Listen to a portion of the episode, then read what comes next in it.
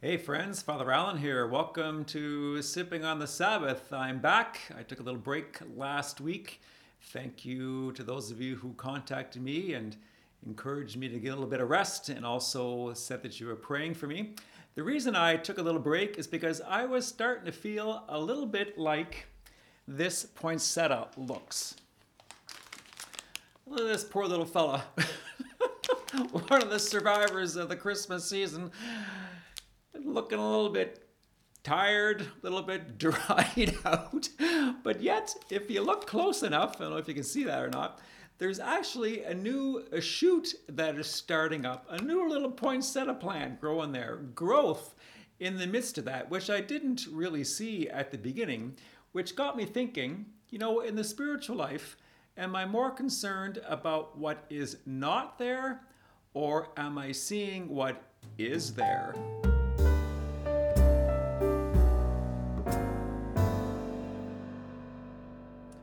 Okay, so put this little poinsettia plant uh, back down here, there, little fella. Just uh, you can just stay there, a little bit of a prop here. So we have uh, today John's Gospel, John chapter two. We're also going to look at Isaiah in the first reading and 1 Corinthians chapter 12 in our second reading. So if you want to put a little, put a little piece of paper or a pencil or a pen in those uh, parts of the Bible, We'll take a little peek at them in a moment. But we have, first of all, today, the first of seven signs in the Gospel of John. The other signs are the cure of the royal official's son, the cure of the paralytic at the pool, the multiplication of the loaves and the fish, the walking on the water uh, by Jesus, and also the cure of the man born blind, and finally the raising of Lazarus from the dead. But we get things going today in John chapter 2, as I've already said, of Jesus attending a wedding. Jesus enters into an ordinary experience. Now, I suppose some of you who have been more personally involved in weddings than I have been will say, well, it's not all that ordinary, but it is nonetheless ordinary in that so many people are entering into uh, marriages.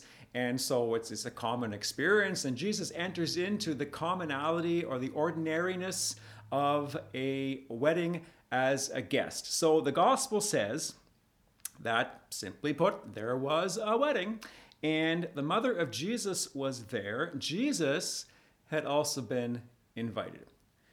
John is not in any way, you know, elevating Mary above Jesus. He's just simply stating that there was a wedding, Mary was there, and so was Jesus, because Jesus is not going there as a teacher. He's not going there as the rabbi. He's not going there as, you know, the big shot. He is going there to, to accompany his mother. Jesus kind of goes to this wedding as uh, Mary's plus one. I think that's what's said on wedding and invitations, right? You and plus one other person. So she, he is going as Mary's guest. And of course, the disciples show up. You know, these guys come along, and as we'll see later on, they ran out of wine, uh, in part because of the disciples themselves to show up and like, hey, oh, open bar, this is great, right? So they go to this wedding and liturgically, we are in the season that's called ordinary time. But with the Lord, there really is nothing ordinary. The Lord wants to transform what we might think to be an ordinary experience into something extraordinary, like my little poinsettia friend here, this kind of ordinary, kind of dried out, tired looking poinsettia. But yet there's this new growth, there's an extraordinary thing happening in this uh, plant. And so when I invite Jesus into the ordinary circumstances, ordinary experiences of, of my life, he is more than willing, when I give him permission, to transform them into ordinary extraordinary encounters with Himself. The Lord Jesus enters into the ordinary to transform it into something extraordinary. Because often in life, your life and in my life, uh, issues arise. And Mary is the one who brings the issue of the lack of wine to the attention of Jesus. The gospel says very clearly the mother of Jesus said to him, They have no wine. Very emphatic statement, no ifs, ands, or buts. It's all gone, okay? And uh, again, these, these disciples show up of Jesus, so like, woo, okay, great time. So, but you'll notice that Mary is never mentioned by name in John's gospel. If you go to the end of John's gospel, Jesus is hanging on the cross, and he says to her, Woman, behold your son, and to John, Son, behold your mother. Now, not to diss Mary, which is never a wise thing to do with the spiritual life, but not to diss her, but Mary, you see, in this instance anyway, she sees what is not. Jesus instead sees what is. Again, I didn't mean to give so much attention to my little poinsettia friend here, but I can look at this poinsettia and say it's all dried up, it's all, it's, it's done. Just put it in the compost. But yet there's growth there. And so Jesus sees what is. The gospel says that now standing there were six stone water jars, and Jesus said, Fill the jars with water. And so in our life, when Jesus, with our permission, begins to transform and change us, he uses what is rather than focusing on what is not. And I just wonder in our own life, do we have the same attitude? Or do we instead fall into the trap of, well, it's not, it's what I don't have that draws more of my attention rather than what I do have? Am I too focused on what is not there, what I'm missing out on, what I don't have, especially in comparison to other people? Or am I giving Jesus permission to use what I do have, which is all gift? Now, in, in our second reading today from 1 Corinthians, uh, St. Paul says that to each of us is given the manifestation of the Holy Spirit for the common good. The Holy Spirit is a gift, and each of us, by our baptism, by our confirmation, have been solidified, marked, sealed with gifts of the Holy Spirit. Do I have the willingness to discover what those gifts are? Am I asking the Lord Jesus for the grace to unwrap them, like the presents I received at Christmas time? I don't think any of us still have them sitting under the tree in our living room, we have opened these gifts to see what is inside. Well, it's the same with the gifts of the Lord. I want to open them, to discover them, and to put them into practice. Now, you'll recall in an earlier episode, I encouraged us when we are prayerfully considering one of the readings at Mass, or anytime we are prayer, praying with Scripture, that we look at a couple of verses ahead and maybe a few verses later on from the particular excerpt that we have at a liturgy because it'll, it'll give us uh, a new insight, a particular added word or dimension that we can apply to our spiritual life. And the same applies here today. 1 Corinthians chapter 12, this is verse 3. No one can say that Jesus is Lord except by the Holy Spirit. And so the Lord Jesus has sent forth his Holy Spirit upon us at Pentecost. We receive the power of the Holy Spirit. The Lord enters into the ordinary circumstances of our life. He encourages us by his grace as he sees that there is things going on in my life I may not immediately be aware of, I may not immediately see, and it's in part because I'm too focused on what I don't have or what I'm missing out on, rather than accepting the fact that all is gift and I receive the Lord's gift into my life today to accept Him as the Lord and Savior of my life. And that's the third, surprise, surprise. I may have taken a break, but some things don't change. That is the third principle I want to draw to our attention today that Jesus is our Savior, He is not our solution. The gospel says Jesus did this, that is the changing of the water into wine, the first of his signs, and his disciples believed in him. Interestingly enough, if you look at the New American translation of this gospel passage from John, it says that the disciples began to believe in him. It's like they had this awakening, this opening to the reality of who Jesus truly is. What's the implication? I need some coffee. That's that's a universal that's a universal truth. But the implication is that the disciples made a decision to follow Jesus before he began these miracles, these signs, and seven of them in John's uh, gospel, not because he was the solution to their problems, but because they, we, recognize our need for a Savior. Now, Jesus, when he is approached by his mother, doesn't, you know, go into a phone booth and change into his, uh, you know, superhero costume and come out with a, you know, his cape and the, uh, the magic wand or whatever. He's not becoming a superhero to rescue what is legitimately a very impending, socially embarrassing situation. Jesus is our Savior, not our solution. Jesus has not come to fix or to take away our problems. A lot of us fall into that false notion that, well, wait a minute, I, I'm making a decision to follow Jesus. I pray every day. I try to be of service. I try to live a morally upright life. Why do I have problems? Why do I have circumstances in my life that are difficult? Why are we going through this whole crazy pandemic time? What am I doing wrong? We're not. This ain't heaven. Jesus did not promise us, come follow me, and hey, it's just going to be great all the time. No, come follow me, take up your cross, and we persevere one day at a time with God's grace through this, keeping our eyes fixed on heaven because Jesus is our Savior. Jesus died on the cross to save us. And praise God for that because I cannot, I cannot save myself. I cannot overcome myself. Romans chapter 7 Who's going to save me? Who's going to help me? Praise be to God through Jesus Christ, St. Paul uh, says.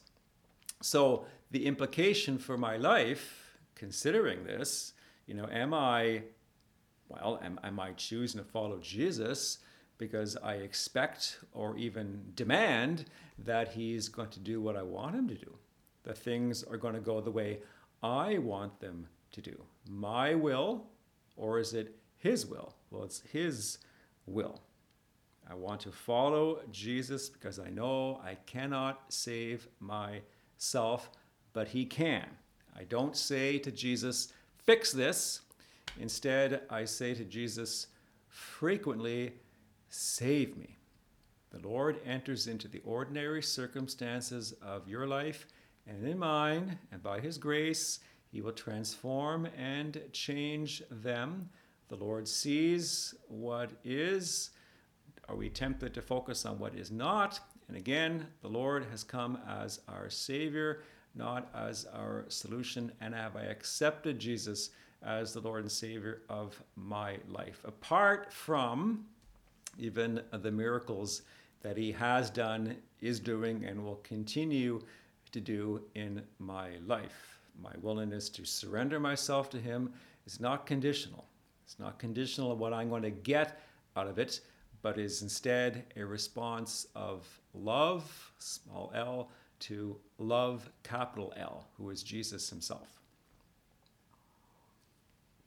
Okay, so what are a couple of things that we can take with us today? Some key takeaways.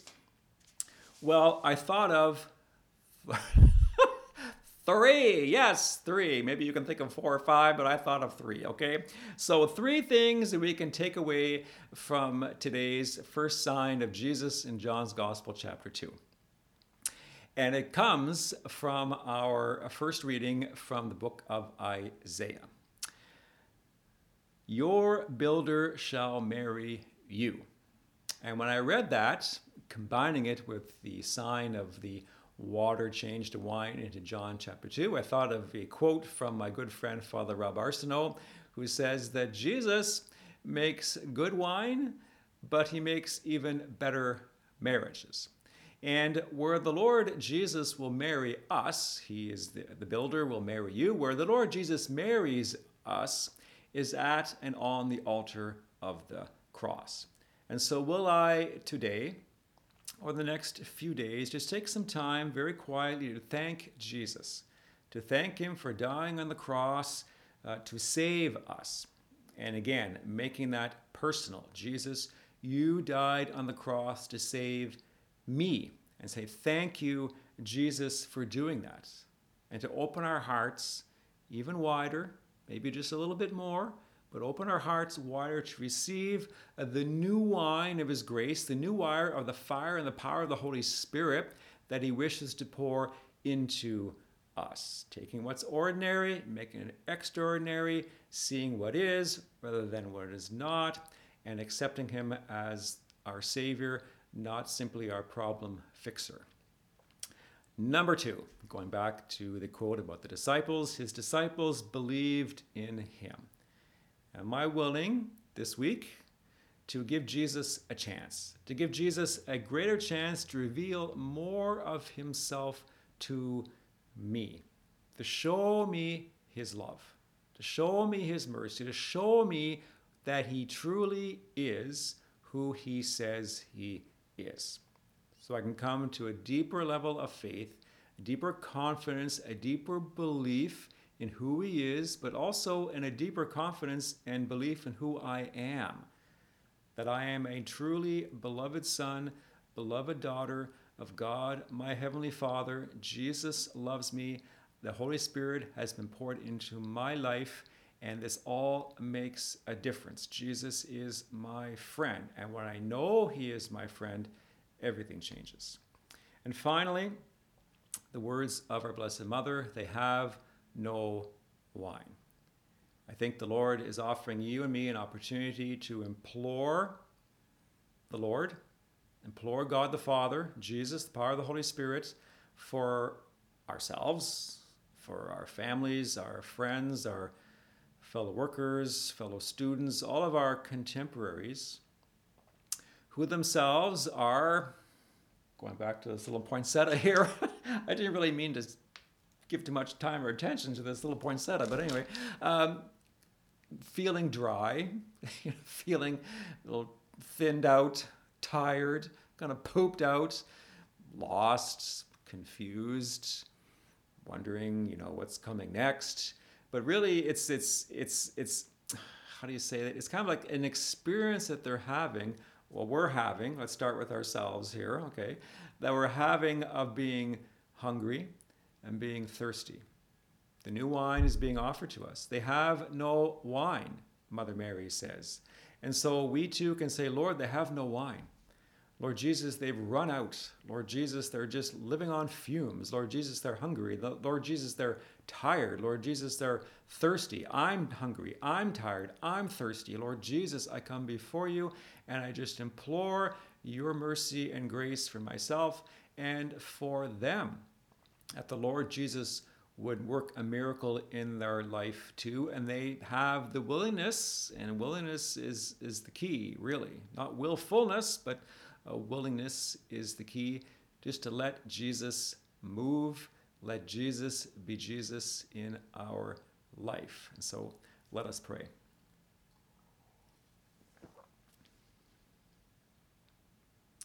So lord jesus we do thank you for the gift of this day. We thank you, Jesus, that you have chosen to enter into the ordinary experiences, circumstances of our life, and that by your grace, Lord Jesus, and our permission, you will transform them into something truly extraordinary. We thank you, Jesus, for the gift of your Holy Spirit, that you have poured the Holy Spirit as new wine into each of our hearts and our lives Lord Jesus, we repent of any way in which we have compared ourselves to other people, that we have focused too much on what we don't have, rather than instead being grateful for what we do have. We thank you, Jesus, that you are performing miracles in our midst. Go ahead, Lord Jesus, and just perform a miracle in our own life. Lord Jesus, we thank you that you are the Savior of the world, that you have come indeed to save us for eternal life with yourself. We repent, Lord Jesus, of any way in which we have had a complaining, even bitter spirit about the difficulties, circumstances in our life. Help us, Lord Jesus, to be healed of any way, physically, spiritually, emotionally, intellectually, that we're holding on to these, Lord. We just want to keep our eyes fixed on you, Jesus. And so thank you, Lord. Thank you for dying on the cross to save us. Thank you, Jesus, for coming into the world, born as a child, approachable, lovable, and walking amongst us, Lord, and offering yourself, Jesus, body, blood, soul, and divinity on the cross in the power of the Eucharist at each Mass, Lord Jesus, to remind us of what you have done for us. Lord Jesus, we pray that we just have hearts that are open, Lord. We just want to come to a deeper level of belief in you, Jesus, that you truly are who you say you are. And Lord, we thank you that in your patience, in your love, and in your kindness, you will continue to reveal more of yourself to us. And Lord, we plead, we plead for members of our families, our friends, all of our contemporaries, and for ourselves, Lord. For ourselves, Lord Jesus, who are experiencing periods of dryness and tiredness, Lord, maybe some disillusionment, maybe some discouragement, Lord.